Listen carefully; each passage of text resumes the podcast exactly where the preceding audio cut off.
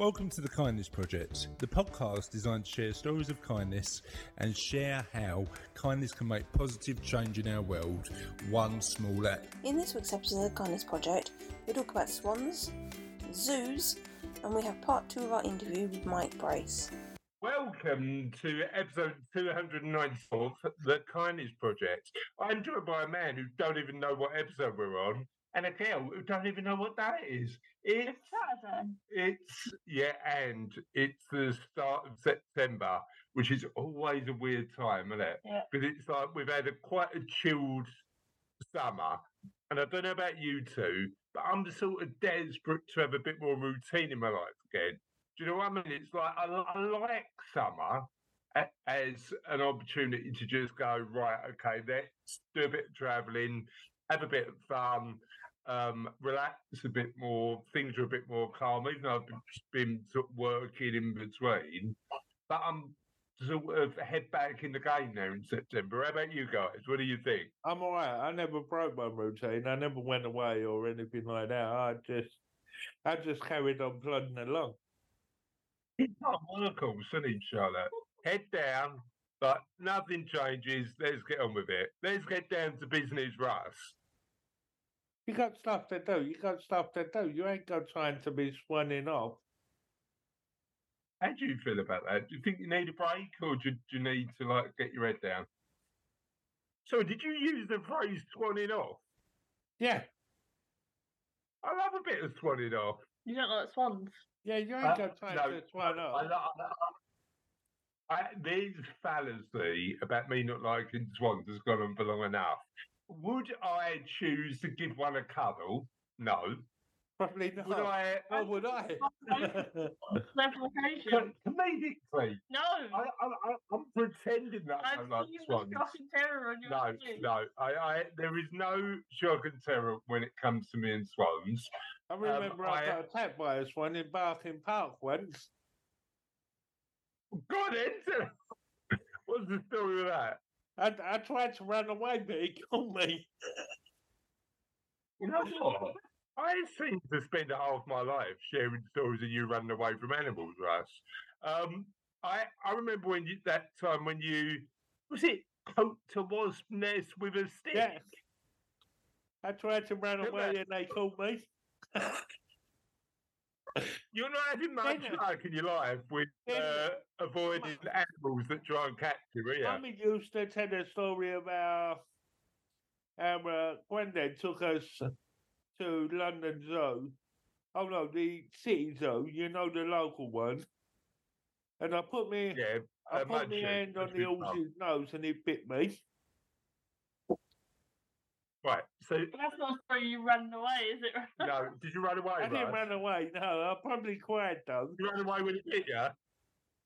Or No, no, I back? probably cried.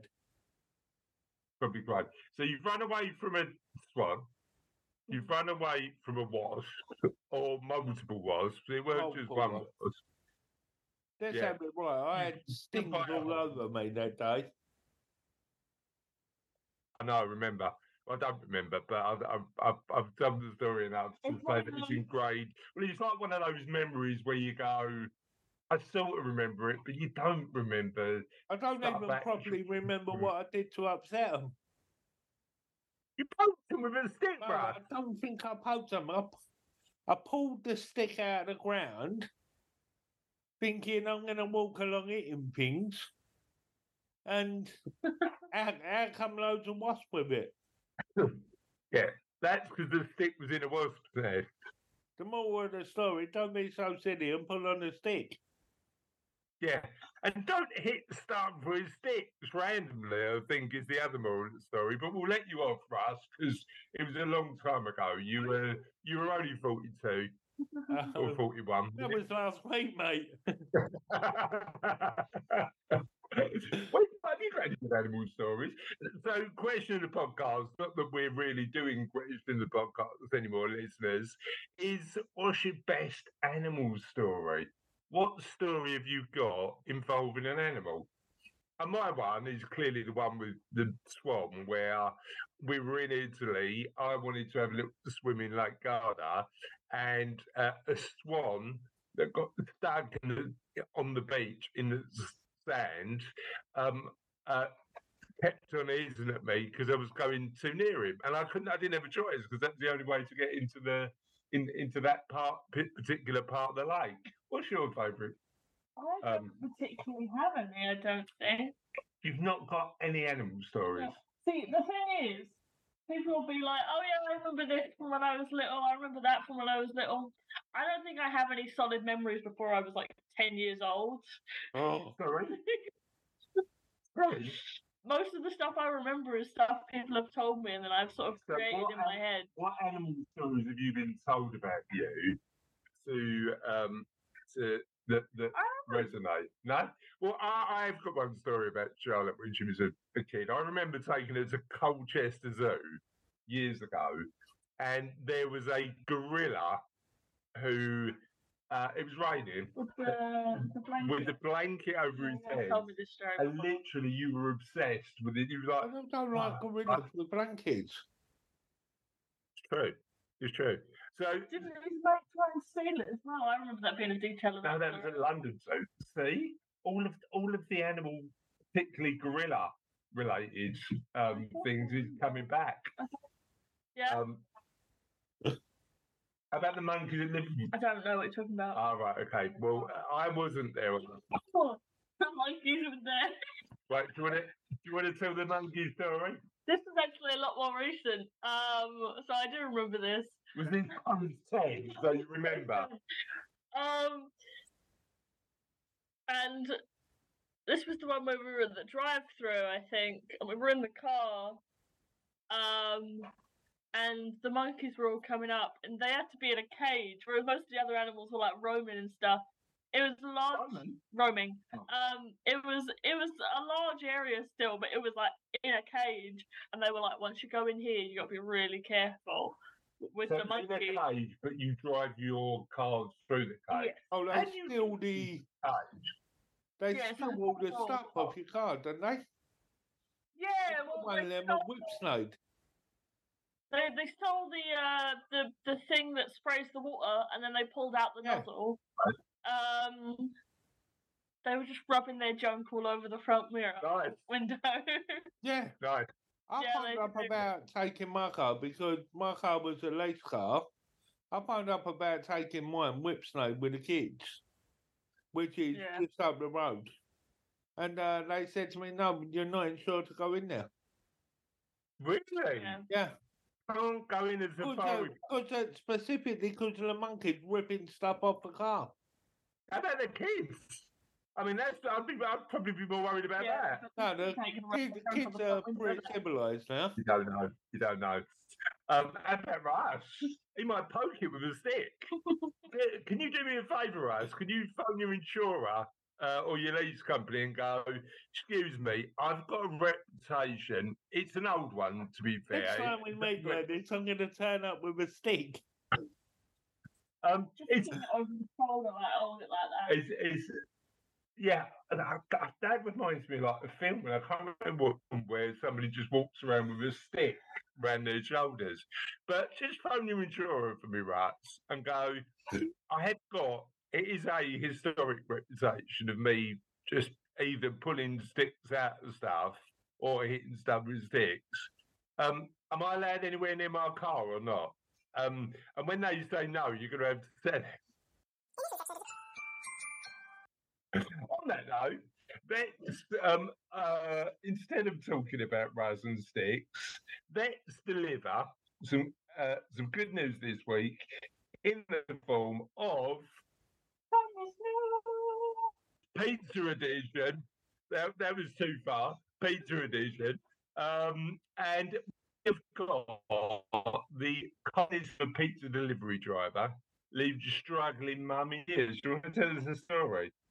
Charlotte. Yeah. As it's the podcast, we've run I was just This has scrolling been a down for it and I totally noticed this it. morning. You got it. Um, I just I was scrolling down and I noticed it had exactly how long it takes to read it, which is really helpful actually.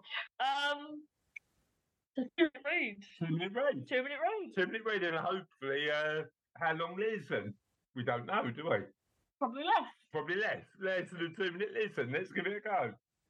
I'm struggling Lancashire was shocked at the generosity of a pizza delivery driver after her 11 year old daughter unknowingly ordered a pizza on her tablet. Francesca Emmett, who had recently returned from a holiday, who was facing financial difficulties, found herself unable to pay for the pizza her daughter had ordered. Distraught, she broke down in tears at the door, promising to scrape together the 1850 the next day. Fortunately, the driver was understanding and spoke to his boss at Pronto, their favourite pizza restaurant. He reassured Francesca that she need not worry. And a few days later, she received a note through her window containing forty dollars from the pizza. Forty dollars. It's forty pounds. So used to us having American stories. As soon as I saw a sign, I was like, "It's dollars." From the delivery driver. The note expressed his imp- empathy and explained that although it wasn't much, he hoped her daughter had enjoyed the pizza. Francesca, overwhelmed at the driver's kindness, tearfully recalled the incident. She had initially asked for the pizza to be returned, but the driver called the owner of the restaurant and explained the situation. He assured Francesca that she could pay the next day and left the pizza with her. The note she received later touched her deeply. Grateful for the driver's selflessness, Francesca managed to track down the individual and express her gratitude. They met up, and the driver revealed that the sight of her daughter crying had deeply affected him. He shared that he too faced many challenges in his own life. This heartwarming story serves as a reminder of the power of kindness and compassion. It also highlights the struggles faced by many individuals and families in today's society. Acts of generosity, no matter how small, can have a significant impact on those who are going through difficult times.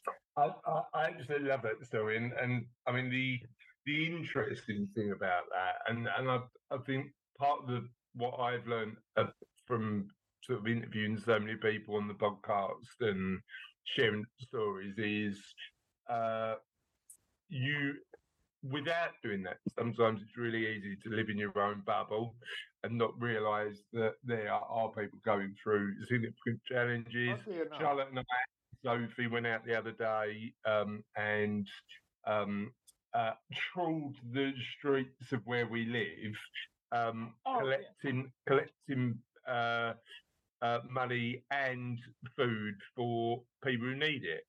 And I know that Phil, who delivered the food to, to the local food bank, um, they were really grateful for what we've done because there are people out there who are struggling to put a few gobbers together to pay Yeah. for a pizza, like something a lot of us might sort of take for granted. So if we can do something to help, um, and clearly, um, you know, pizza delivery delivery drivers are not going to be the most affluent people in the world, unless I'm wrong. Um, however, the fact that he made a commitment to her to say, "Here's the pizza," and um, I'm going to help you out with another thought I absolutely love. So well done, that pizza delivery driver. Um, absolutely love that.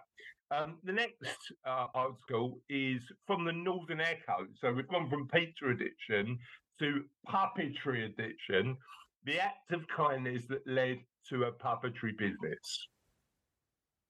An enterprising Northeast woman has found her voice in business, and it all began when she discovered a creative way to communicate with a dementia pa- patient. Actor, carer, entrepreneur Becky Ashton smiles as she remembers the spark that led to her launching her own business with a family of hand puppets.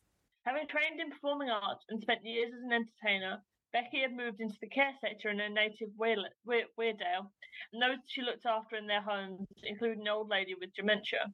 Try as I might, I couldn't get through to her one day, so I decided to try something different to make the connection, she recalls. She picked up one of the woman's socks and used her acting skills to bring it to life as a hand puppet. It would be it appeared from behind the door, speaking a funny voice, and the woman began to respond.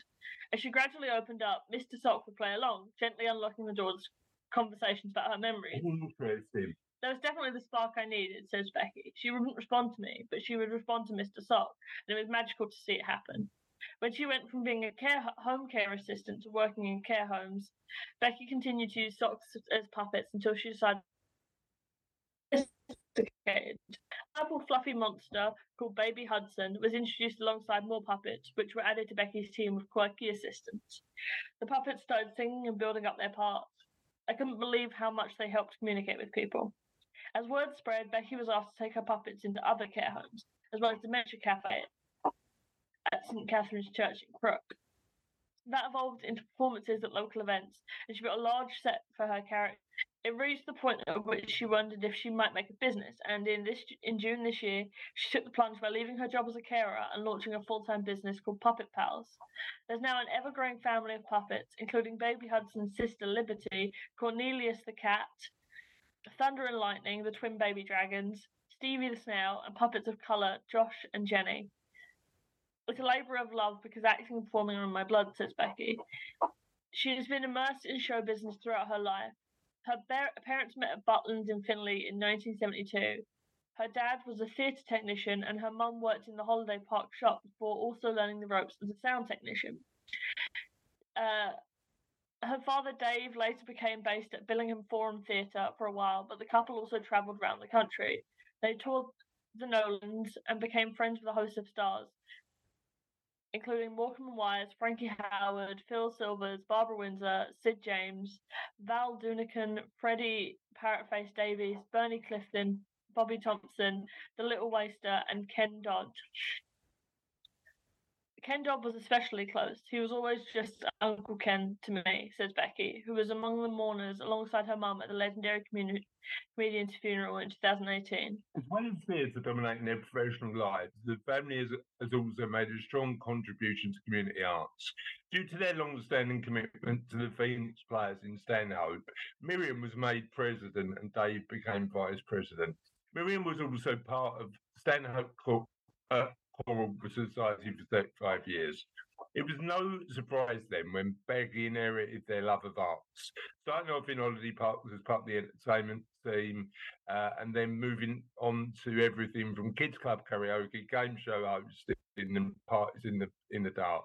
Um, she went on to play Lala, the comedy ugly sister, in a production of Cinderella, and also worked on the Polar Express. So massive contribution to the arts from the fam- family uh, and you know an involvement on there, which actually ended up in uh, helping people with dementia um, uh, launch Puppet Pals and just helping people with dementia communicate. Because I think that's part of um, uh, the challenge, isn't it? You know, just making sure that if somebody's got dementia, you keep those lines of communication as open as possible. And in actual fact, Russ, I'm gonna I'm gonna send you a sock, um, and I'd like Oh. you to uh, generate your own sock puppet, little Russ, who walks around carrying a twig, not a stick. Um, you've got a sock Well, when, puppet on when your I was talking of trawling the streets, I felt a bit bad because you trawl the streets for kindness. I do it just robbing people's sticks. What were you saying about that, Charlotte? You steal people's sticks. Yeah, randomly. I'm a, I'm a real stickler, but if I say something in the street, no. Oh, if I see God. something in the street, I I have to pick it up. And I never lost that curiosity that I had when I was a kid like that. That's it. I wonder if that's a good stick. That's Yep, it. good stick. Oh, no, it wasn't. stick. It wasn't just sticks; it led me into trouble a few times as well. Yeah, yeah, we're not going to talk about that, but that was a long time ago. Um, what, what, um, what, what, what constitutes? I mean, I didn't realise Raz was our resident stick expert. What constitutes a good stick, Raz? Well, that was a broom handle with the wasps. That was a That's broom not a handle. Is it? Well, That's a a-. Handle clearly isn't a stick. That's a good stick. What a broom handle? Sticking something wood. Something I'm stick, sticking something wooden and long. Is that is that is that all a stick is? I thought we need needed to Let me, something let me just natural.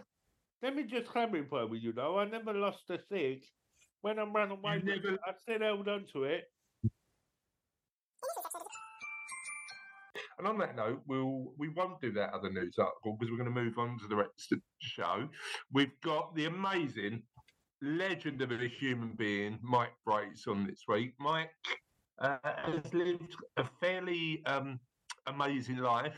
Um, uh, uh, he was involved in an accident uh, early in his life that meant that effectively he was he was he was blind, he was blinded, um, uh, but went on to have the most incredible experiences, both um, inspiring himself, helping other people, being really community focused.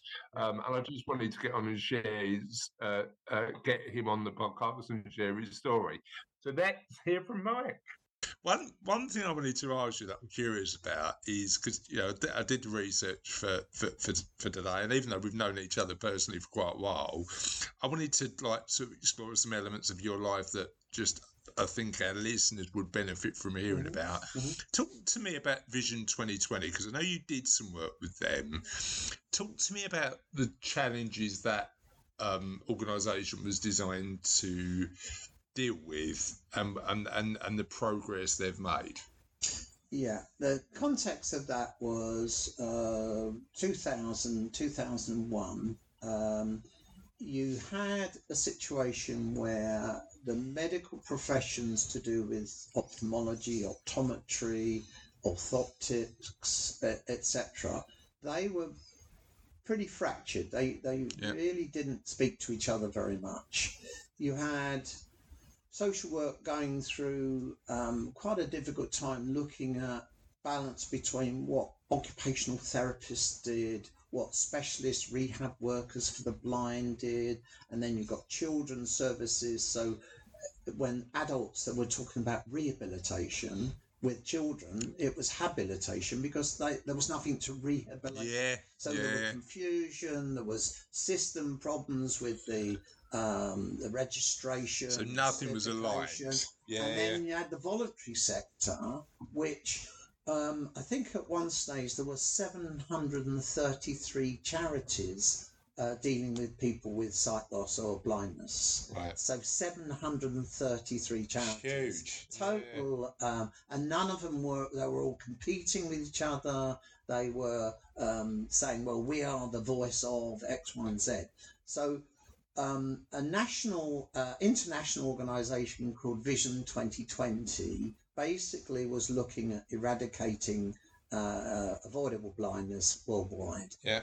and the notion then was that they would set up um, uh, 2020 units in each of the countries around the world. Right. Australia, I think, were the first uh, to set up a Vision 2020, and the UK then were the second. And I was at that stage of my job that basically, you know, it was challenging. I was uh, an assistant director, so I, I'd really made it. I was on a really good uh, salary, but I'd got to the stage where I wanted to do something um, that made a difference, that started to give other people uh, with a sight loss potentially a, a, a chance to have those choices, many of which I'd managed to have. What when when you're thinking about leaving that quite comfortable position that you'd worked really hard to get to, what were the factors that made you think I'm I'm doing it and and and, and, what ultimately was was the main decision factor that you, you, you thought about? I think I think probably whereas I'd become a, a senior manager, uh, which was my choice. I, I, I, you know, like most people, you you do the job and then You get promoted. you get promoted because basically you've had either good or bad experiences of managers. So if it's a bad experience, you think, oh, I could do the job better than they could. If you have had good experiences, you think, well, actually, I could give my my mm, benefit, my knowledge, Yeah. experience to someone Yeah. else and and improve the service. So. Uh, we're going up and up and up, and uh, but as assistant director level, it was budgets, it was staffing, it was dealing with disciplinaries. It's a it was- different job, it, isn't it- it? you know, Yeah. and I suddenly thought, you know, uh, I, I've probably got another, you know, 10, 15 years of work. Do I want to do this, you know, uh, all the way through Yeah. to then? And and I thought, well, probably not.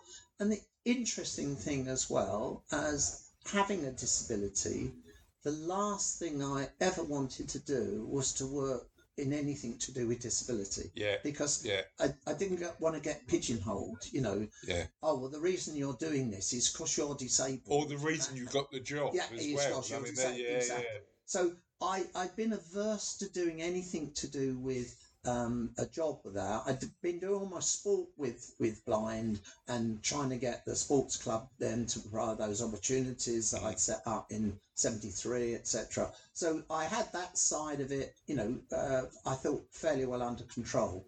And then suddenly they said we're setting up this. And again, there were three or four organisations that were saying, well, what we could do is form ourselves and combine our four or five charities into this Vision 2020. Yeah. Yeah. Um, and I was applying for other senior jobs, director of social services in uh, in um, two or three different authorities, and I got a runner up on two occasions, and I thought, you know, perhaps I've hit the glass ceiling yeah, yeah. in that. and then this opportunity came up, and I thought, you know, again, a bit like the guide dog, perhaps I should uh, think about my prejudices and uh, Yeah. experiences and see whether I could use that uh, in a better way. So. I applied and got the job, but I still wanted a bit of a life belt. So what I managed to do, because I was, I think I was fairly well um, appreciated in the job I was doing. I managed them to agree a two-year secondment, Okay. so they So you could go back my job um, if if the charity then didn't work out, and then basically I could go back to my old job um, if if that happens. So that, for me, that was a really good life belt. Yeah. Um, and then you're working from home. Uh, I- I had no staff. There was just me, Right. literally just me. I had So a bit of a change in circumstances. Exactly. Yeah. I had my reader who who were, uh, I used to have a, have to have a reader because even in the social work job, virtually everything was uh, on- paper was Yeah. written, and therefore I had to have someone that could come in and read the the reports or help me look at Yeah. court reports, etc. So she actually, bless her cotton socks, said, "Oh yeah, I'll carry on." Uh, being your reader, so she would come over and read stuff from me from Greenwich over to where I lived in Hornchurch, and uh, and that was fairly liberating. So I then had to learn how to do accounts. I then had to Yeah. learn how to do um, all sorts of different um, skills in terms of writing stuff and reports and stuff Yeah. like that. Uh, and and lots of travel or uh, national travel. So you're traveling up to Scotland or Yeah. Wales or Northern Ireland and things like that. So again, that was a, a slightly different focus from you know. Uh, and the whole idea was to get the voluntary sector, the social sector, and the medical sector to actually speak together. Yeah. So we formed a, an alliance. We have 54 national organisations in membership, um, right across the medical and the and social and the and the voluntary sector. So we had all the big National Institute for the Blind and Guide Dogs and Yeah, St Dunstan's or Blind Veterans as they are now, um, uh, and and all the key sort of players of the Pocklington Trust, etc. They were all um, members Yeah. and formed the uh, committee. Uh, they were my tr- sort of trustees, came from the different organisations. Yes. Yeah. And that, that. and that really started to push. So we then managed to get research subgroups. We had a children's subgroup. We had um, all sorts of sub um, groupings that could then focus on some of the key issues across the sectors. And in terms of, I, I mean, I'd, I'd imagine that alignment project is a certainly a long term one. How aligned do you think the sector supporting uh, blind and partially sighted people is now? Well, it it it, it took a bit of a stumble during uh, during lockdown Yeah. because basically the funding organisations, because they all funded Vision 2020, and because of the All financial stopped. issues, they all Yeah. stopped. So Yeah. Vision 2020 then uh, ceased. It it, it uh, yeah. Yeah. uh, got dropped, but the the the notion of working together was then Quite embedded. I'd so now Yeah, there's yeah. about 10 organisations that have formed an alliance around children's services, which I still have a feed into. Yeah. The, there's uh, another alliance looking at employment and Yeah. various other things. So so the notion now of uh, a separate grouping is uh, Is there? less. Yeah. It's less than it was. Yeah. But uh, there is still bits of it now mm, Still today, you know, going back sort of thing. Yeah, but the, the conversation started right, and there's Yeah. more there's more alignment Yeah. than there. Yeah. I mean, it's, something as big as that. That's potentially a you know a, a, a 20, 30, 40 year project, Yeah. isn't it, to get properly aligned, if if anything. Um, I want to talk sport. Yeah. Um, uh, so talk to me about your uh, as you said, you started skiing. 10 years after you launched your site? was that 10 to 12 years and Uh, how did yeah. it how did it turn into something you did? Now, talk talk me through that journey. when when I left school, there was absolutely no sporting uh, of much of any description available to people that weren't in a in a specialist school setting.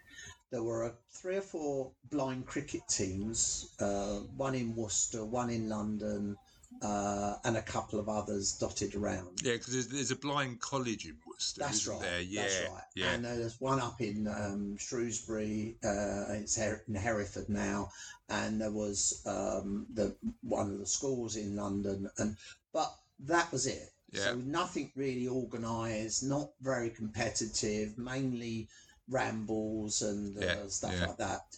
So a group of us left school, um, four four mates, and we started to go to uh, uh, help set up an evening class at Holland Park School. So Okay. this was an ordinary evening class, and the same as anyone else does languages or whatever. Yeah.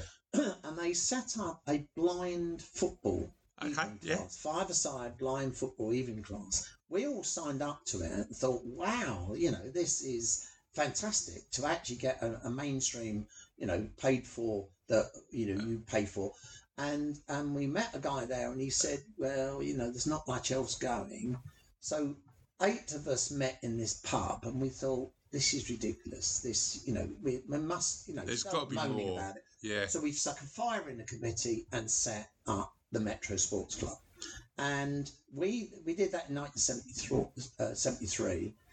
Uh, and within a few months, we had probably 50, 60, 70 members all wanting to join us. so there's the massive appetite for Yeah, it. and yeah. then suddenly someone said, um, one of the rehab workers said he'd been over to uh, Norway and been to some event called the Stolen Ski Week for the blind. Right. And it was set up by a blind man in Norway 10 years earlier that, that basically thought cross country skiing with the tracks, etc., ideal for the blind. Would we think about going? And I thought, he's bonkers. Blind.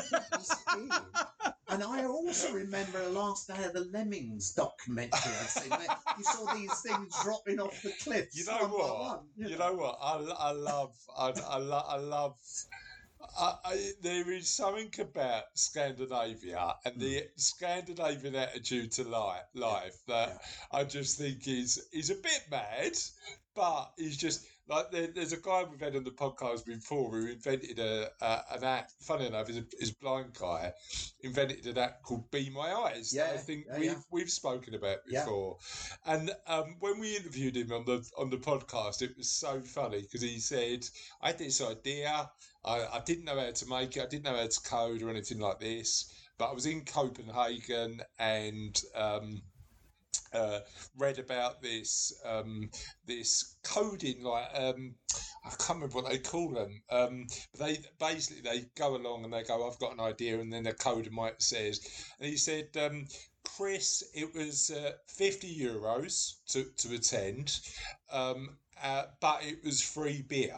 So the the best I was going to get was my app done. The um the worst I was going to get was really pissed. Um, actually both occurred. So like Yeah, he just got yeah, really drunk and got his yeah. app made.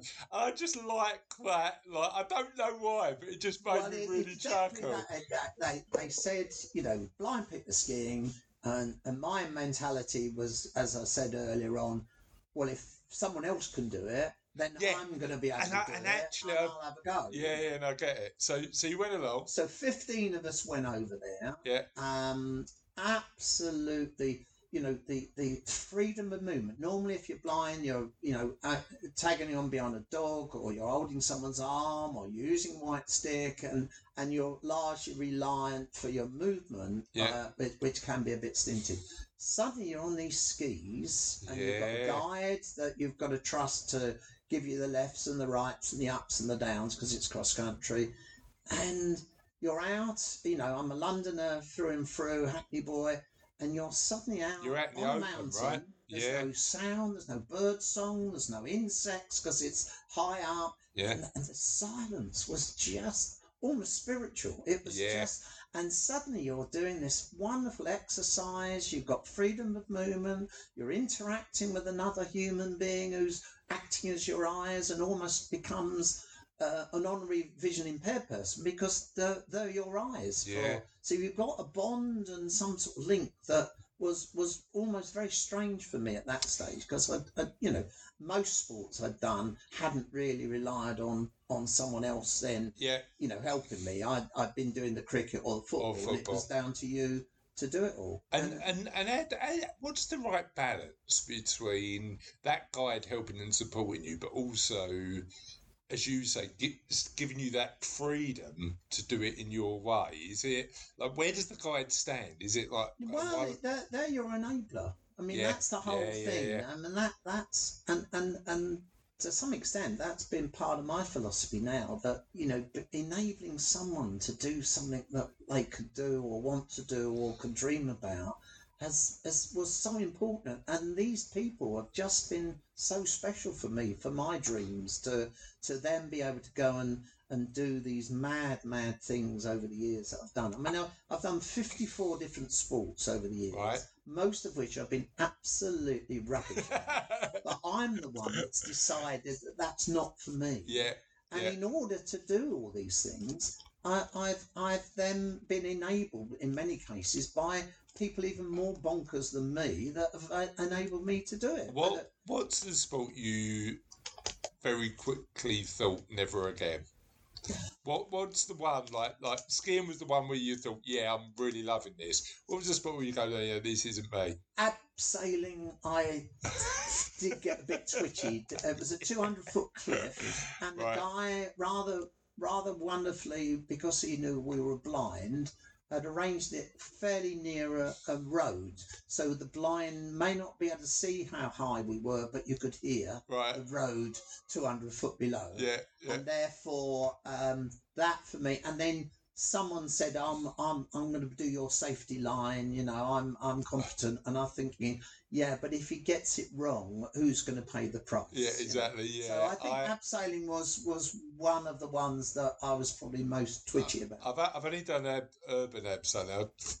chucked myself off the orbit and off Oh, yeah. of uh, off of um, building, buildings in town, um, and it's not a natural experience. no. it? walking off that Like, cliff and walking down Yeah, backwards. you Yeah, know. I, I mean, like, whereas whereas I can imagine being out in nature and being skiing quite meditative, the Yeah. last thing you do Yeah. when you're chucking yourself off of something is meditating. yeah, exactly. It's just not. But no, I I, think abseiling is is certainly the the, the the one the one that you the, you, you wouldn't do. So started skiing, went over to Norway, and had the experience. What happens next? and and then uh, about a year after that, uh, they suddenly announced that the first Winter Paralympic Games for uh, the disabled is going to be held in Sweden, in cross country skiing and alpine skiing, and for the first time.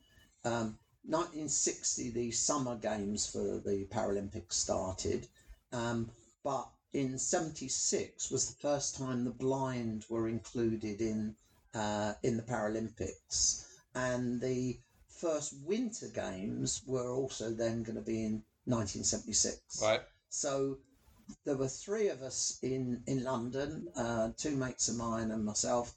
We thought, hold on, we've we've done skiing now twice, cross country skiing twice.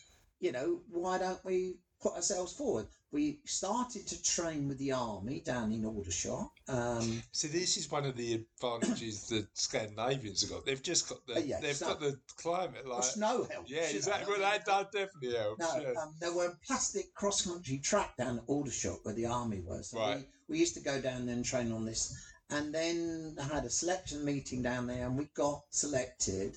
And I've only recently I've been writing a book about the history of my club, fifty years on, and we've only just realised that myself and my two friends, um, both of which have sadly passed away um, very young, but the three of us were the first blind competitors to compete for Great Britain in the Paralympic Games ever.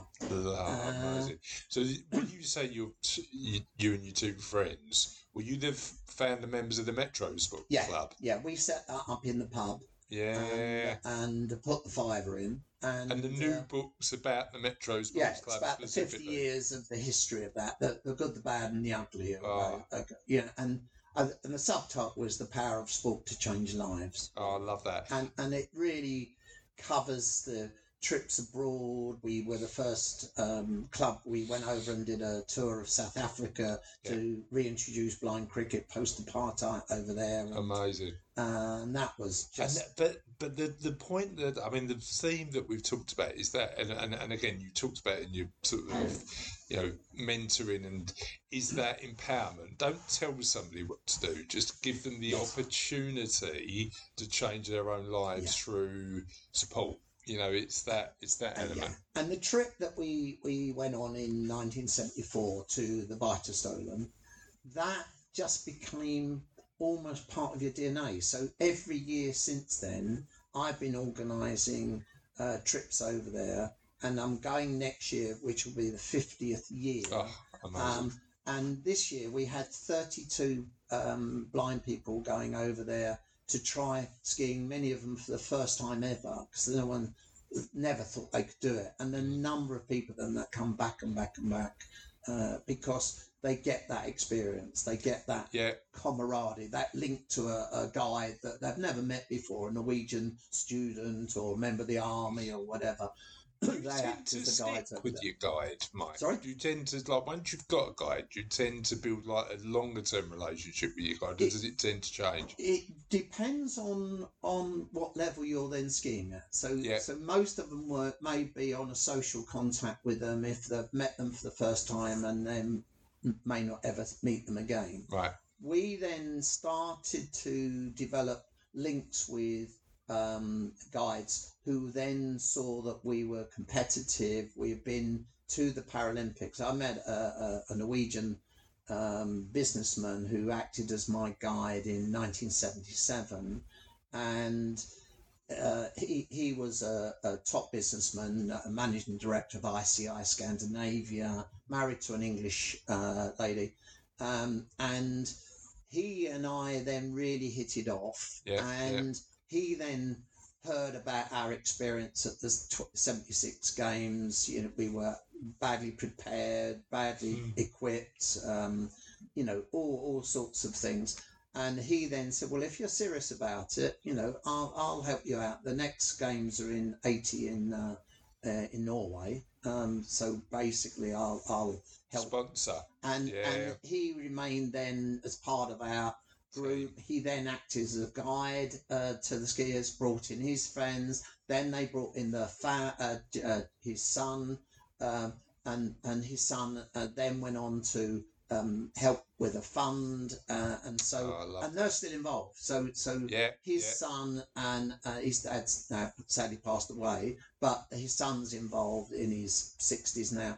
And they all then got all our guides. So all of our guides then from really from 20, 2008, uh, sorry, 1980 onwards Yeah. were all Norwegians, all through that, that link. And they flew all over the world to Japan, to um, uh, Canada, to America. But but but supporting Team GB athletes. They, right? they, they were our guides in the in the races, Oh, yeah, and so we paid for them to fly over there and uh, and do that, and then we would train over in Norway. So they would set up training camps for us, and uh, and and my original guide uh, from 1974, he's then stayed in touch, and he's going to come back and guide me for my 50th year. Oh, 50 amazing! years What on, a legacy! so- I and love he's, that. he's fantastic, and and So I'm I'm really looking forward to that. Whether that'll be my swan song or not, I don't know. But uh, Well, I mean, I mean, I, I think I think the interesting thing, Mike, is that um,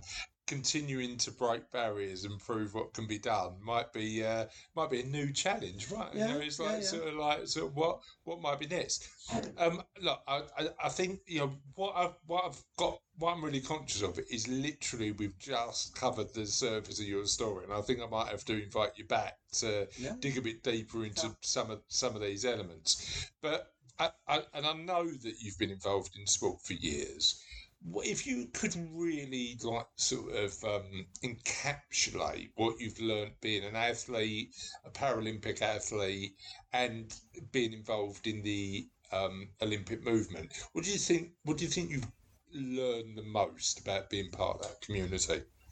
I I think I think it's been interesting. I think being an athlete, um, the self discipline that you Yeah. have to learn and, and abide by has been a fairly massive boon for me in my career and my employment, in my relationships, etc. That a you have to work at it, and Yeah. b you you have to really um, you know put the effort in. Uh, Yeah. and and and all that self disciplinary bit of it. I think the other uh, bit of it is that it, it, it has the ability to change lives. If people have got that whole concept that that they start to manage something they never thought they'd be able to achieve, whether it be you know a very personal goal within athletics or you know some, something that they never thought they'd be able to do, that really does add so much value to And that that's it. I mean, the point you made earlier about the reasons you do it, I think the, the starting point is always the battle with your own head, isn't it? Yes, You know, it's yes. always that element of going. we put the I could- most barriers for ourselves. Yeah, And, and when I'm talking to people, I'm saying, you know, we moan about the barriers that other people place upon us, and and uh, and they're very true.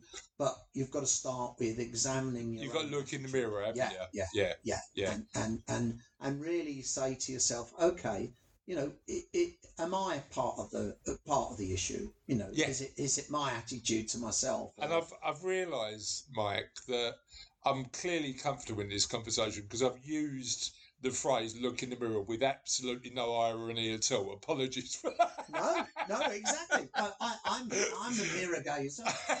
you got to look in the mirror. I've, I've got an audio mirror, a visual mirror. Ah, how does an audio mirror work?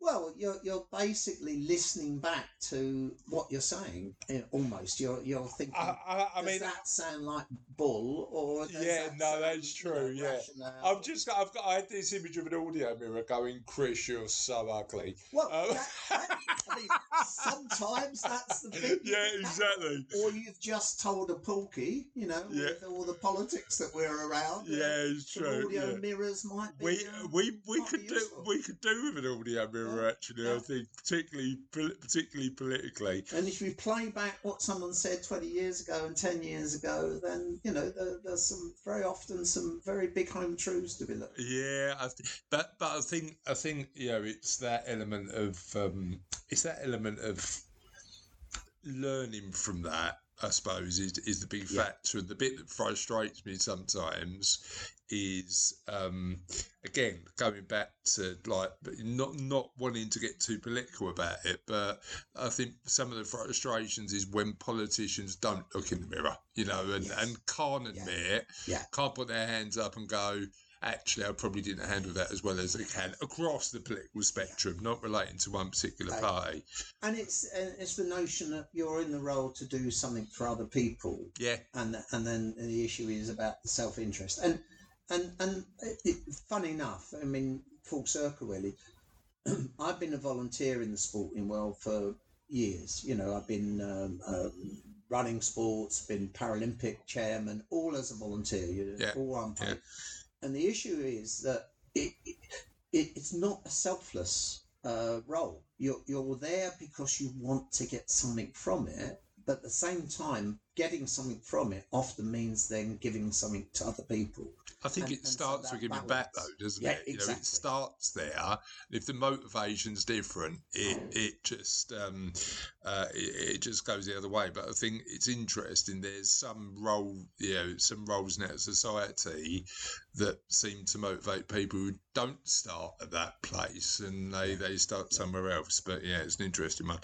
Um, I've, I've read your books. I love your books. They made me laugh, um, uh, even at times when I felt I shouldn't have been. Um, but tell us a bit about your books. Yeah, a- again, it, it started in in the eighties really when um, I was, uh, you know, being asked more and more um, about, um, you know, interesting uh, contributions to stuff for, um, you know, different journals and different information. and a publisher phoned me up and said, "Oh, we're interested in doing this uh, a book on X, Y, and Z." and would you be interested in uh, uh, writing a chapter or two? Well, about an hour later, we'd got off the phone and they ended up by saying, Well, this has been really interesting. You know, rather than a chapter or two, would you ever consider about Your writing own. a book? Yeah, And I said, Well, uh, you know, never really thought about it and went home and thought, Oh, you know. So I got my typewriter out because there were no computers in those days. So Yeah. did me typing, got the neighbour to um, do all the proofreading, sent it in, and they said, "Yeah, we love it, and we'll publish it." Love it. And and I, I just I couldn't believe it, you know. And suddenly had this book being published, um, and and the knock-on effect from that was um, just unbelievable because I, um, I I mentioned the Olympics and the Paralympics. Well, 76 Paralympics got covered by a, a documentary on the TV uh, called uh, This Week, and they did a documentary and flew a team over to film us, so again, some of this notoriety. Six years later, doing the book, book was being sent around for uh, various people, and uh, landed on the desk of uh, the the researcher for This Is Your Life, the Yeah, program that was yeah. around them. Yeah. And she said, uh, well, I know this guy is it was mad as a March hare, um, basically might be worth considering. So the book then prompted the This Is Your Life show, and then uh, it, you know, that that was in the early eighties, and you're suddenly thinking, oh, this is fantastic, and the book did well, and then coming to retirement and uh, finishing work and things like that, and I suddenly thought, you know, um, 30 or 40 years on, you know, there's There's another. more to tell. Yeah, yeah. And, and, and, and the second book is, the first book was called Where There's a Will, and it basically conjures up what we were just saying, where there's a will, there's usually a way. Yeah. And, and, and that's been a sort of mantra that I followed. And the second book is called Don't Ask Me, Ask the Dog, because basically situations arose, a bit like the crossing with Izzy over the crossing. People don't think that that possibly I would know anything where I'm going, what I'm doing, and, and would often then ask me and then disregard what I was saying. So I'd say to them, "Well, don't ask me, ask the dog." and, and so that covers very much um, those early things with This Is Your Life, right way through to being involved London 2012 and Yeah. Paralympics and stuff. yeah. I absolutely love it. And then and then the new book. When when's that The coming out? The new book should be available by um, the by by the late end of this year, November December. We're in our fiftieth year celebrations. It's basically going through proofreading, and then I'll uh, get a friend of mine to help uh, get it ready for uh, self publishing on Amazon, um, uh, both in ebook and and uh, and in print. No, I love it. Um, I'm going to give you a magic wand as one of our last questions and say to you, you can change anything you want about the views on disability. If you had a magic wand, what would you change? I think it's around perceptions. I Yeah. think how how Mm. we often put two and two together and make five. And I know being a financial advisor, that's probably part of my DNA, you know. Uh, Well, try and get the oh. Mike, that was low. Yeah, I mean, we, we've got to. bit. I mean, I've, I've avoided making any blind jokes all the way well, through, and there's, Apart a, from there's a in the mirror, yeah, but- no, there's but- a there's a sly financial Yeah, planner dig yeah. at the end. Yeah, but but basically, I, I I think the issue is challenging people's perceptions and, Yeah. and getting them to, you know, think about what it is. You know, more people probably have got experience of disability now. Um, it's more in the public arena, so don't make an assumption based on either your limited knowledge. So you know, generally ask ask. You know, rather than making Uh, you know, you know what? I, you know, I mean, I'm sort of, I'm, I'm on a learning journey myself. But one of the things that I've, I've, I've, learned, particularly through doing interviews for the podcast, is the importance of curiosity and empathy. Yeah. You know, those two elements, and saying, if I don't understand, just just be curious about it. Yeah. I think is is is the key factor. So yeah, and want to know. Want, Yeah. You know, uh, enabling others. You know, getting. I I, I run a, a, a charity and uh, to do with people losing their sight, and many of them are newly um, lost their sight. They're older people, and you you know you at times you know you you've caught up with various things, and then you meet someone who gets so emotional. They hug you as though, and they and they say, "You spending time with me, talking to me for ten minutes, Uh, half, but made some." And I'm thinking, how pathetic is that? That, that half an hour's time of listening Yeah. to someone. yeah. Why can't we do that more often? Well, I, I- but but but this but this is the big thing, isn't it? It's that element of what are we looking for in life ultimately, and it's complicated and nuanced. But ultimately, we want to be feel we're loved and cared for, don't we? And then and and if if we can be kinder to each other by making sure that we just give some time, effort, and energy into just you know making sure that people. I mean, my kids are a nightmare because I, I tell them I love them every day, and they go, oh, "Dad, please Yeah, don't say yeah, that yeah. again." Um, but I think when I look back, it's it's one of the things that you know I, I want them to know that I care, and Yeah, and but I think if we can do that for others a bit more, that that's really good. And, yeah, and I think that's that's the crucial line. You know, when, when you speak to people and you listen to needs and desperation, and you're thinking, oh, you know, and it really takes me full circle back to these kids. You know, Yeah. s- 10, Yeah. 12, 15 year old kids, you know, can make the wrong decisions. They can go down the, you know, the wrong pathway, and someone just perhaps listening to them, perhaps pointing them in the right direction. Yeah, not them a- telling a them, better but giving them a nudge. Yeah, yeah, yeah, giving them yeah, a nudge is, exactly. is, is, the, is, the, is, is the factor. Exactly. Mike, where can people find out a little bit about you, your books, and the work you do? The website is www.mikebrace.co.uk. So that that's got some bits on there. The books are on Amazon. So there's Where There's a Will and there's uh, Don't Ask Me, Ask the Dog. Um, and yeah, so that, that they're the big three sources really, and um, there are various other bits and pieces uh, dotted around from talks that I've done. But but yeah, The website's really good. It Website. explains it explains Yeah. loads. Um, I, we definitely need to get you back on because I feel like we've done a. Uh, now you've insulted me at the end. I don't know if I can, but um, but uh, there's so much more I want to explore. So we'll get you back on for another interview. But thank you for joining us on the Kindness Project. It's been an absolute pleasure. great pleasure, and thanks very much for asking me. And I don't know whether Charlotte's prepared anything for the end of the show. You guys can waffle Um, again about so- whittling. So tis the end. I mean, what I'd like, Russ, I don't think we're going to get there. Jojo. What what what I'd like is a joke about whittling, but it's such a niche uh, conversation that I'm probably not going to get Well, a I- joke about whittling. I pulled a joke. I'm gonna get a so I joke claimed to about- whittler. Yeah, but I, I- when when do you stop being a whittler? If you haven't whittled for nearly thirty years, you're not a whittler anymore, are you? I know, You're an ex whittler. You're I a past whittler. I'm a whittler. What when somebody asks you about whittling, what do you say? I used to whittle, but I don't anymore. I've tried it.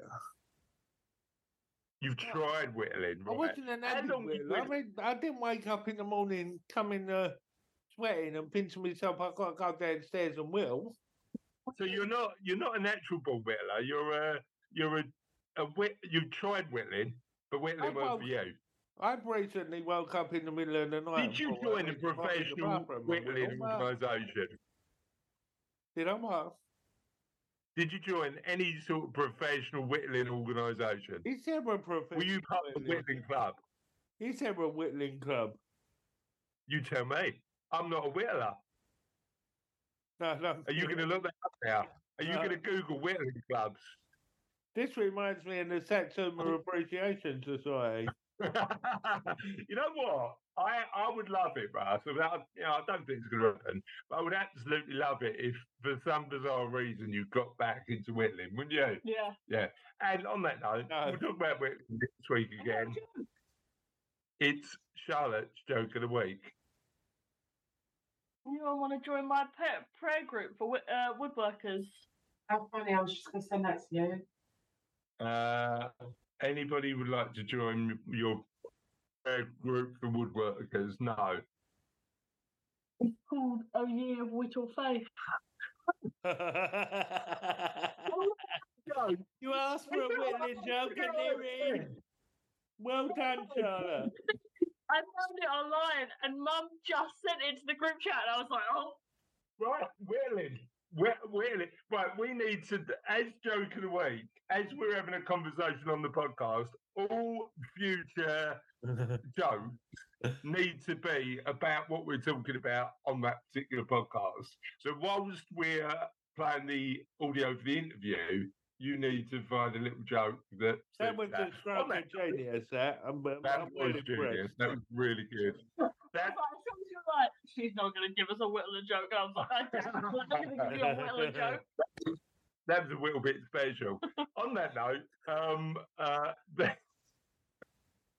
have a lovely week, and we'll see you next time on the Kindness Project. Bye. Bye.